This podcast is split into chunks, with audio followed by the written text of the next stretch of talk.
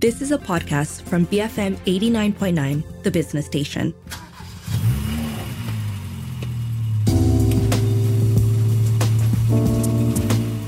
BFM 89.9, the business station. This is Cruise Control. I'm Rich Bradbury. Joining me here in the studio is Ali Johan. Say hello, Ali. Hey, Rich. Happy New Year. Happy New Year to Welcome you too. Welcome to 2024. Indeed. And of course, joining us over the ether and uh, via wireless and all that kind of uh, gibbery gookery is, of course, Daniel Fernandez from DSF.my. Say hello, Daniel. Happy New Year and welcome. Wow, he's a loud one today. Yes, it's a new year and we've got to be loud, gentlemen, loud. As usual, a show in three parts. We've got some news at the top, we've got a little bit of a discussion in the middle, and of course, a car review at the end of the show, and it's an Alfa Romeo. Uh, we'll get to that a little bit later on, though. But of course, the big news is the Padu database was launched. Who wants to take this on and discuss this then? The Padu database launched by our Prime Minister in Putrajaya uh, yesterday. And Daniel, it's intended to be the foundation for the government's upcoming targeted subsidies and also more assistance to uh, automotive users, right? Yes, so they've asked you to be very, very complete and honest with your information and, and accurate with the information so that once subsidies are targeted for the, I would say, the, the, the, the needful riot, the right people will get it. But how well this can work, I'm not too sure because a few hours before we were going on air, there were already some uh, mention on social media that this thing needs to be double checked. There are already some some quibbles with it. There's some little, you know, speed bumps along the way. So I think it needs some time like, before it can get really going. And you know, these targeted subsidies uh, for diesel and petrol. Again, you know, they say, you know, people with the low income group and all that. So I'm hoping that my children will get because they are in the no income group. You don't give them any spending money. No, no, no. I give them pocket money. That's not income. Ah, okay. But you know, they're moving about and they're putting petrol. So I'm hoping they'll get some subsidies. Yes. Yeah, in collecting this data, right, we are encouraged to update and validate our information starting uh, January the 2nd. And then when it's time to distribute the subsidies, then you will be, Picked. yeah, you'll be picked. There has been Yeah. some worry though about the, the data that's been going in, like, and you know, as you said on, on social media. But from what I understand, most of that has been ironed out. From what I understand, don't quote me on that though, because there could be changes in that, which I'm sure other shows will be touching on throughout the next few days. Yeah. Right. I'm sure that all the tech guys are already looking at this and trying to figure out what's the problem and you know where the quibbles are. But you know, give it some time. I think Malaysians should give it some time. Don't be so hard on it. It's something that is it's being done in the right way because why? We don't want subsidies to go to the wrong people. Hmm. We want it to go to the right demographic, the right kind of Malaysian. You know, the ones that are earning less, the ones that really need the subsidies. And of course, I think in time we should move away from all these subsidies also because why? The government hasn't got much money to play with right now. Uh, and i think in the future you know when, when electric cars and electric scooters and electric transportation gets more uh, effective uh, the subsidy should go to keeping people more occupied by electrification rather than thinking oh i want you know cheap petrol so that i can travel long distance all the time you know? What else have we got? So airbag recall. This one is always in the news, right? With uh, car companies. This time it's Yes. Volkswagen. They officially announced a recall on some of its models produced between the year 2010 and 2014. So that's about 6,000 plus vehicles, uh, models ranging from the sixth generation Golf GTI, the EOS, the Passat CC, the Polo, the Beetle, and also uh, the sedan, the Vento. All been recalled because they were uh, produced in between 20, 2010 and 2014. Daniel. And they all use Takata airbags, and we know Takata airbags are absolutely useless by now because you know Honda started a recall years ago, followed by so many car manufacturers around the world. And it's amazing that you know one company has been producing this rubbish when airbags should be produced by a variety of companies to make sure some standards are met. But you know what is even more surprising is Takata is a Japanese company. Yeah. You know, What is the problem actually? Is it in the deployment of the airbags or? there's various reasons when it started with with Honda and all the rest. Um, and you know, it, it, it cost the car companies like Honda, Toyota, and all, even Volkswagen, a lot of money to replace these airbags. You know, manpower, time, effort, you know, and then making sure that we deploy this information properly to the owners so that they take some trouble to go and get their airbags changed. Now, you don't want to have an accident and the airbag say maybe not working. Mm or not working properly, and then you, you're injured, and then you say, oh, it's the car's fault or the manufacturer's fault, but it's the airbag's fault. And you can't sue Takata because Takata is too far away. I think Takata is already Takata away already. You know, this is the problem. So anyway, if you own a Volkswagen from from uh, this generation, please go to your Volkswagen dealer, get it changed. It's free of charge. It doesn't cost you any money. It's a safety recall. How long does it normally take for this process to happen, though, Daniel? I've seen it done in 15 minutes, and I'll tell you why 15 minutes. Because I had two airbags uh, in in one of my cars, and they came to my house. To oh wow! It. Is that because you're a special case, though, a celebrity? No, yeah, because I'm a I'm a special person. Right, you know? right, yeah. Huh? no, they were just doing me a favor. They said, "Listen, you know, we'll come by your house and do it." So they took about 15 minutes to replace one airbag. Very fast, very effective, and very professional. There we go. Okay. So that's the Volkswagen Takata airbag recall. For these models, if you own this from um, the years 2010 to 2014, Golf GTI, EOS, the Passat CC, the Polo, the Beetle, and the Vento, go get it checked immediately. You can visit their website also, volkswagen.com.my, for more information on the recall. Uh, we're going to regional news now. December last year, Honda launched the eNE1 EV production line, and um, they're making it all in the Prachinburi factory in Thailand. So this is some exciting news for Southeast Asian EV infrastructure, Daniel. This was very shocking actually because you know why we were not alerted earlier that this was happening in Thailand. We knew that Honda was moving, uh, you know, moving production uh, for a lot of vehicles in Thailand, and uh, of course they're still producing in Malaysia a lot of models. But you know, when you hear about this in Thailand, you don't hear about electric cars, Honda electric cars. So we were a bit shocked when they said, "Oh, you know, now we're going to produce it in Thailand," and a little bit disappointed because why is it not being produced here? You mm, know. Mm. Mm. And I think the reason is because the Thai electric car uh, benefits in terms of what the government gives is much more concise and much more uh, available in terms of you know uh, incentives over what Malaysia is giving. Yes, we have tax free for uh, electric cars right now. We have uh, road tax free and all that. But I think there's other incentives given for manufacturers to build the cars in Thailand. There are also other issues like manpower. Thailand has got very good and professional manpower. We are a bit short of manpower when it comes to uh, our factories, you know? Mm, right. So Thailand has an advantage there. Number two, Thailand is a much bigger population. Uh, they have very good uh, road and rail infrastructure. So for them to move these vehicles across the region is very good. Indonesia is catching up very fast. They are building a lot of car factories because their infrastructure is also very good. They're also giving a lot of grants and incentives. Malaysia is trying to do this as fast as possible. But you know, you can't have the whole cake. Malaysia can't be taking the whole EV cake. So, of course, Indonesia and Thailand will benefit because, again, Indonesia, like Thailand, huge population. So, there's a workforce there. So, we, we don't know whether this car is coming to Malaysia, but you heard it here first. Hmm. if they're building it in Thailand, there's a good chance it'll come to Malaysia. Yeah. All right. Good stuff. So, you know? So, okay. Yep, the Honda E and E1 launching in Thailand in the first quarter this year. So in the next couple of months, mm, mm. Hopefully we see it in Malaysia. This next piece of news is an interesting one and, Yeah. and kind of a bolt out of the blue that I don't think many people would have expected. You know, the headline reads something that's out of a tabloid, right? Yeah. Smartphone manufacturers suddenly shifting gears and turning towards building EVs. And it's not Apple. It's not Apple. It's Chinese company Xiaomi. They announced this not too long ago, but now they have a fully functioning EV ready to go. The Xiaomi SU7 Max sedan, Daniel.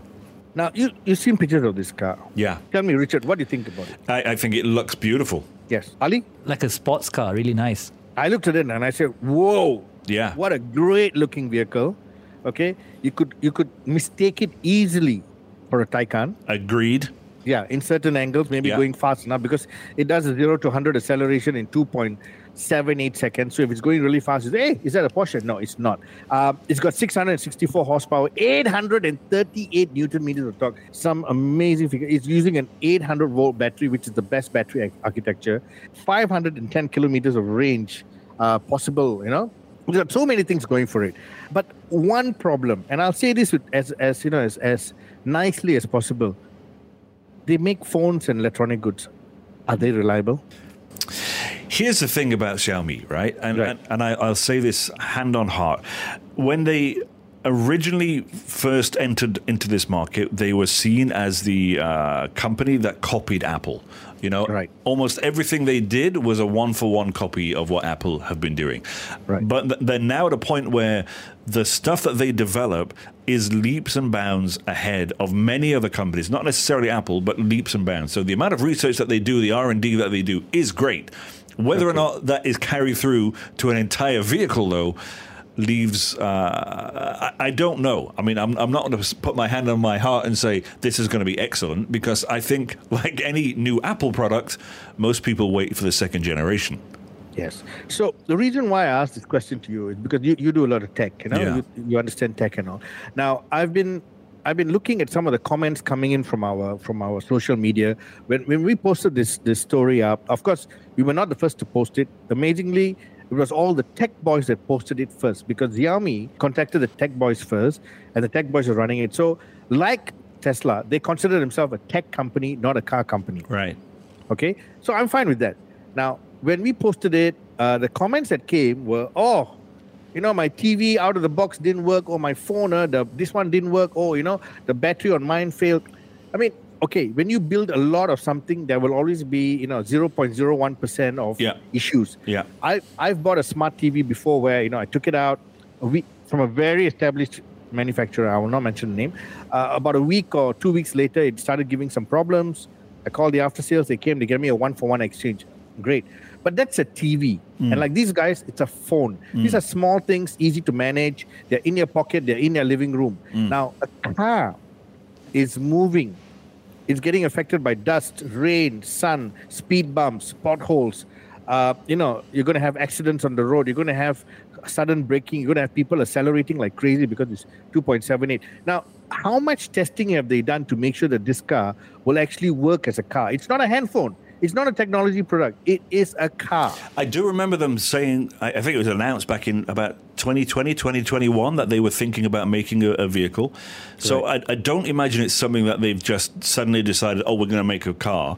And I Right. know that they had to go jump over some hoops with the Chinese government to allow them to develop this vehicle. Um, so I'm guessing it's probably been in development for some time.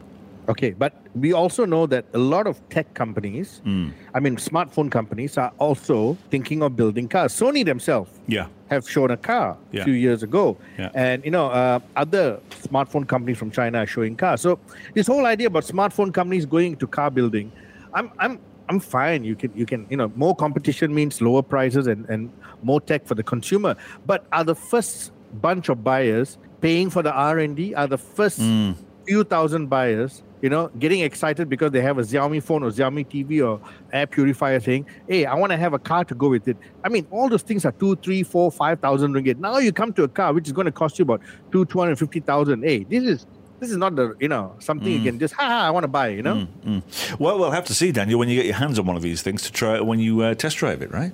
after the show they'll they won't call me. So far, no interior dimensions or photos of the inside have been revealed yet. Yes, very, very, very dark pictures have only been shared. Right. To me, if you know, if you really have a good car, a good cabin, everything else, like normal car manufacturers, you'll show a lot of the interior. Mm. You'll have videos. If you go, there's not, nothing on YouTube or so.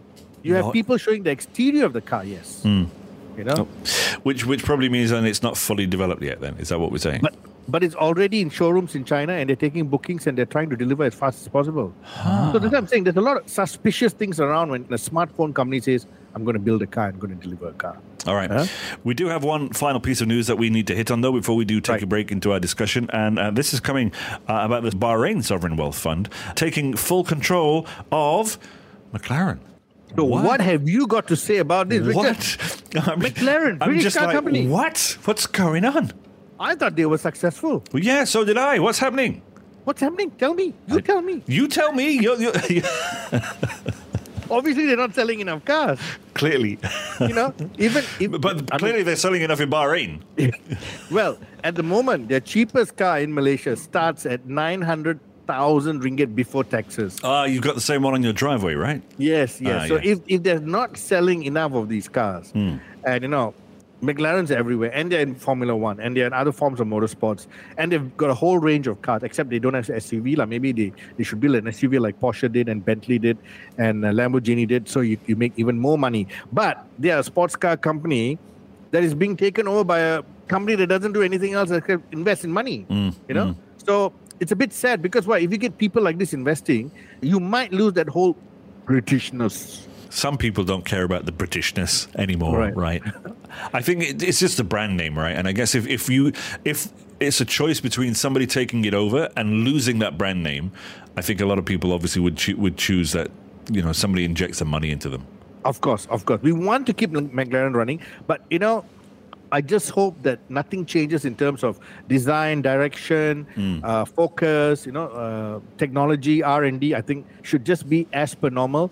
Let's not get the investor to be involved in it. Just like how Geely, when they took over Volvo, they didn't get involved, Yeah.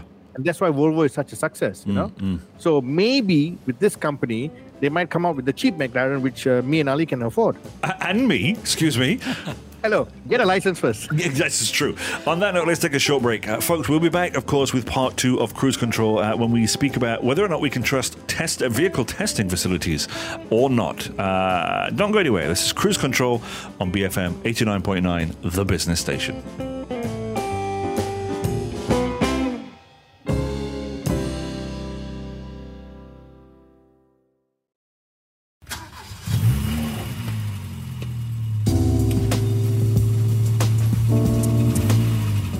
BFM 89.9, the business station. My name is Rich Bradbury. This is Cruise Control. I'm in the studio with Ali Johan, and we're being joined by Daniel Fernandez from DSF.my. We've had some news about the Padu database, uh, Takata airbags uh, recall again, Honda's eNE1, and uh, the uh, Xiaomi EV. Now, the topic of discussion Daniel, can the Miros vehicle testing be trusted now? Not a loaded question at all. Okay, now sometime in uh, mid October, about you know 15, 16 October this year. Last year. Uh, sorry, last year. Yeah, correct. it's 2024. Okay, the Miros DG was taken in for falsifying documents, and you know, I don't think he personally falsified the documents. You know, there are people in there who do all this, and then someone has to put a signature. So he put his signature. So when he puts a signature, he's he's liable. So he was taken in, and you know, they said he was. Uh, he had, you know, some hanky panky lah, basically. But put all that aside, Miros, Malaysian company, uh, Malaysian organization run in Malaysia. We've seen what happened before with uh, MAI, Malaysian Automotive Institute, which is now called MARI. They also had a lot of corruption and a lot of issues and hanky panky and all that. They're trying to clean up. But the problem now is that this issue started with Daihatsu in Japan. Right. Now, why did it start with Daihatsu in Japan? Now, Daihatsu in Japan, as you should know by now, is owned by Toyota Group, and um, they are shareholders and partners with Perodua in Malaysia. And Perodua is a huge company producing a lot of vehicles, selling very well. They're probably Malaysia's most successful, uh, you know, automotive brand, as you can say, lah. You know, because they're they're, they're well presented vehicles. They've been uh, accepted widely, good resale value and everything else. But here comes the problem: all the uh, safety tests now have been found to be false. Wow. Now, a whole bunch of vehicles, including the vehicles that are currently on sale. And, you know, it's not a few things. It's uh, 174, and this is the word they use, procedural irregularities. Now, why did he use that statement? Now, for me, it's very simple. Just use the word cheating. Ah, you know, this is the problem which has now compounded because Miros is supposed to double check all this because the vehicles are made in Malaysia, supposedly. So, is it really true that the vehicles are made in Malaysia? Or is it just 100% what comes from Japan is acceptable? Now, if you say that the vehicles are made in Malaysia with assistance from Daihatsu and Toyota, then what happened in Japan, 174 irregular things, should not apply. Maybe 10, 12, 15, or 20. Will all 174 apply? We don't know. So that's the next thing. Second thing, Miros already having problems because why? You can't trust them. So if that is the problem, is it still 174 or 30 or 40 or 20 irregular issues? So right now, they are saying in Japan, we've stopped production of all vehicles until further notice. Because why? In Japan, they're very strict about this. Yeah. The fact that it's coming from Japan is shocking me because you never think of Japan doing things like this, you know? But so we're looking at you know things like the first and second generation Axia, the second generation Alza, the Ativa, the Myvi, the Beza. Uh, that's just from Perodua, of course. Toyota models like the second generation Rush, the Yaris, the Vios, and the Veloz. These are all you know models that have been named already. Yes, and these are all very popular models. Yeah. They are the best selling models for both brands. And these are the models probably 60 70% of Malaysians are driving right now, whether used or new. Right. You know, these are the cars being used by Grab, being used by Lalamove, being used by ride sharing, being used by people in the small towns, people you, you know, people like like Ali and me who are, you know, small salary earners, you know. Okay, so just to kind of give some context, and Daniel, when Right. they're talking about um, irregularities, procedural irregularities, Yes. and as a consumer, you think to yourself, you know, am I in danger getting into one of these vehicles now? You know, is there something dangerous or something I should be concerned about, or is it just strictly paperwork? it's strictly paperwork because why? I don't think the cars are dangerous hmm. okay? We've seen we've seen plenty of these cars in accidents yes. But look at the impact of the accident. That's number one. Yeah. number two all these cars come with minimum four four airbags some of them six airbags Yeah. okay now the airbags all deploy they're not takata airbags the airbags all deploy they work but the impact on the accident is such now i don't know if you guys remember um, a few weeks ago there was a viral video on a beza being chased by a, a dozen or so police cars in Putrajaya. Yeah. Now, and then people were making fun and saying, why the po- police cars can't chase? You know, what? these cars are light. The pe- people who drive them are not thinking. Now, these cars are not designed for you to go 160, 180. But you know, and I know, when you go on the highway or even, you know, inner city highways, the people who drive these cars, some of them, are just whacking it out of context. You know what I mean? Yeah. Yeah. Now, you're driving a simple commuter car. Yes, the engine can be pushed, but you're not supposed to go beyond the, the, the mm. stipulated speed limit and have a bit of common sense. If you're driving a car that's small, light, compact, it's not designed for you to go speeding around a corner. Mm. You are going to lose control. Yes, you can add fat tires, lower your suspension, and everything else, but it's not going to keep you safe if you're going to drive like a reckless idiot. You know what I mean? Mm, mm. And I use the word reckless idiot because a lot of these drivers think because the car is light. Now, why is it light? It's a commuter car.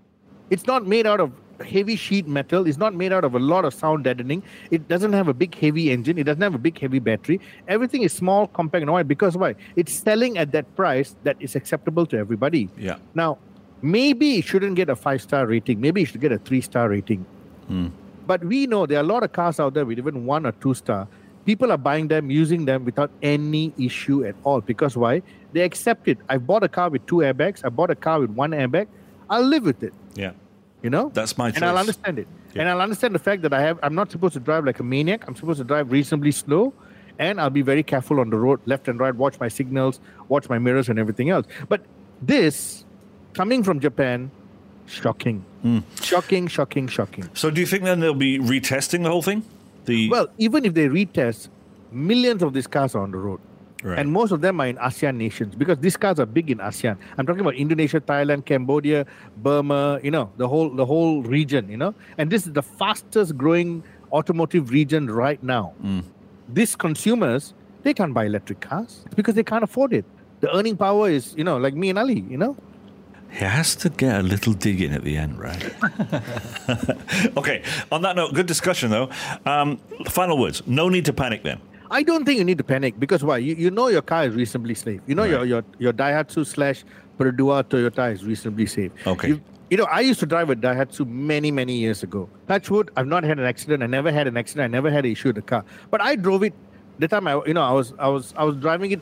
You know, from here to Terengganu, here to Kelantan, whatever. I never went above 110 because mm. why? I know it's a small, light, compact car. Mm. I never went around a corner fast. Mm. But I saved a lot on fuel. The car was efficient. The car was reliable. When I sold the car, I didn't lose much money. It was an original Daihatsu. This was before Perodua came into the game. Now, that evolution of of technology and car and, and, and body and everything else continued with Perodua vehicles. And that's why till today people love these cars, especially retired people, because this is my last car, it's easy, you know, and you don't see them speeding. But it's the younger generation, somewhere in between 30, 40 years old, think, hey, you know, I can get this car going a little bit faster. Please don't. Even if you have five star rating, please don't. On that note, let's take a short break. We'll be back in just a few minutes with our car review of the week. It is the Alfa Romeo Giulia Quadrifoglio. Is that correct? That quadrifoglio. There we go. You're listening to Cruise Control here on BFM 89.9, the business station.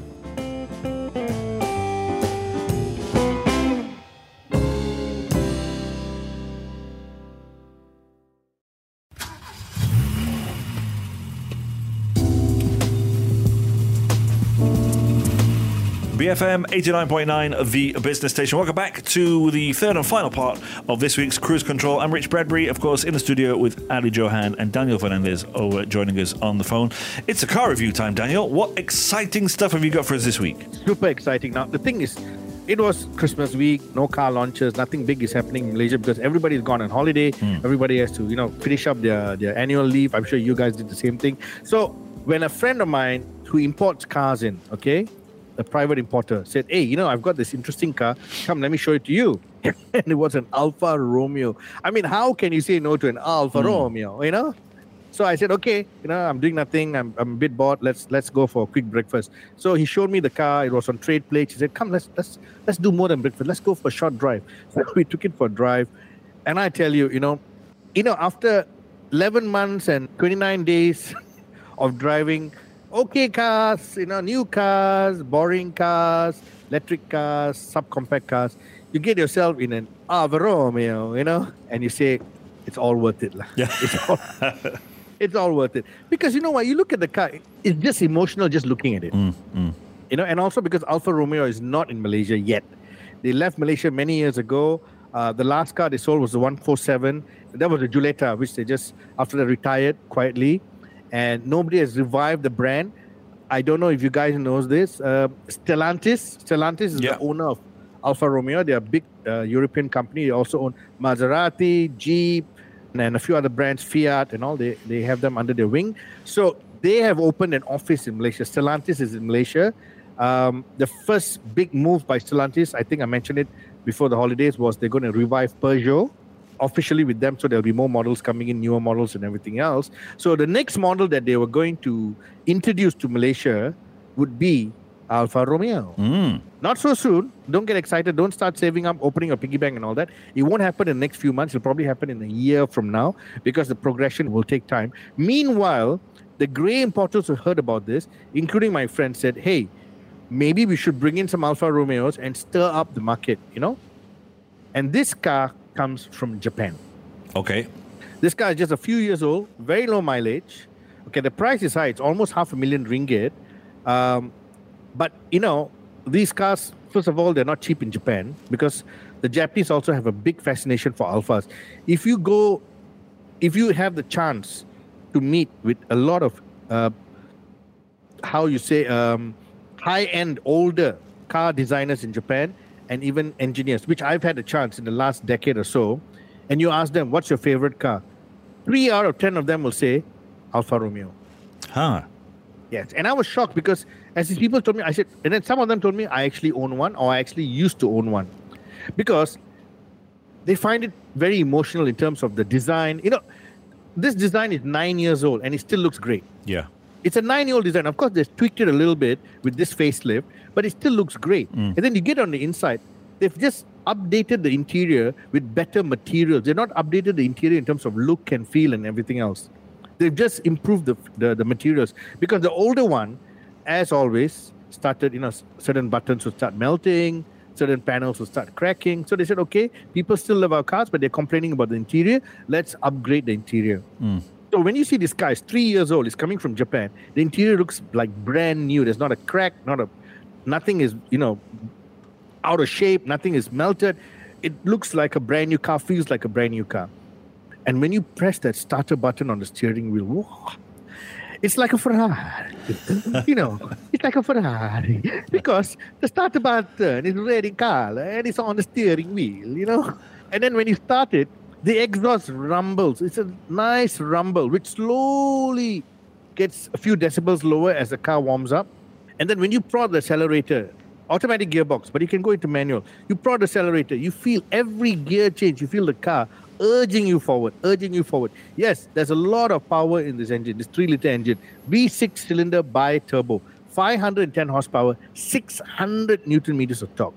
Okay, 0 to 100 in 4 seconds. Yes, 4 seconds is about 1 second slower than most electric cars right now. But this one, you get so much emotion. There's so much audio coming from it, you know? And somehow or other, you know, it's like, okay, la, I'm, I'm going to get a bit romantic here. La. Eh? Go on then. I had to put on Def Leppard's Pour Some Sugar on Me while driving this car. Why specifically that song?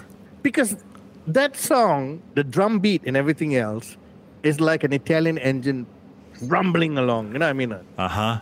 Because you know the Def Leppard drummer, he's an amazing drummer. You know, he's only got one hand, but he's an amazing drummer. Yeah. But you you hear pour some sugar on me and you drive this car and you'll just go faster and faster and faster. And then suddenly you'll hear a siren behind you and then you tell the officer, boss, sorry lah. Def I'm driving Alfa lah. Ah. It's so much fun. Even though it's a few hours, I had so much fun.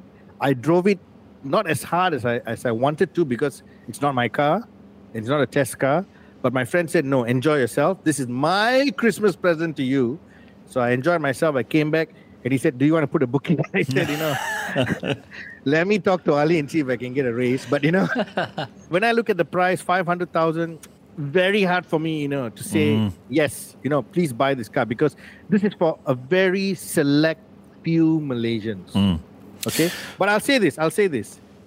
The the closest you can get to a, this car, the closest, is a Maserati Ghibli. See, well, there you go. Well, an emotional end to the show for this week. Daniel, thank you very much for that review. Thank you, gentlemen. Of course, uh, ladies and gents, this brings us to the end of Cruise Control for this week. If you did miss any part of the show, go download the podcast wherever you normally get it from. Of course, we are available via our app in the Apple App Store or Google Play. We've had news about the Padu database, uh, the Takata airbag recall, Honda's N, uh, ENE1, uh, the Xiaomi EV, testing facilities and whether or not they can be trusted or not, and of course, that uh, lovely romantic review of the Alfa Romeo Giulia Quadrifoglio. This has been Cruise Control here on BFM 89.9.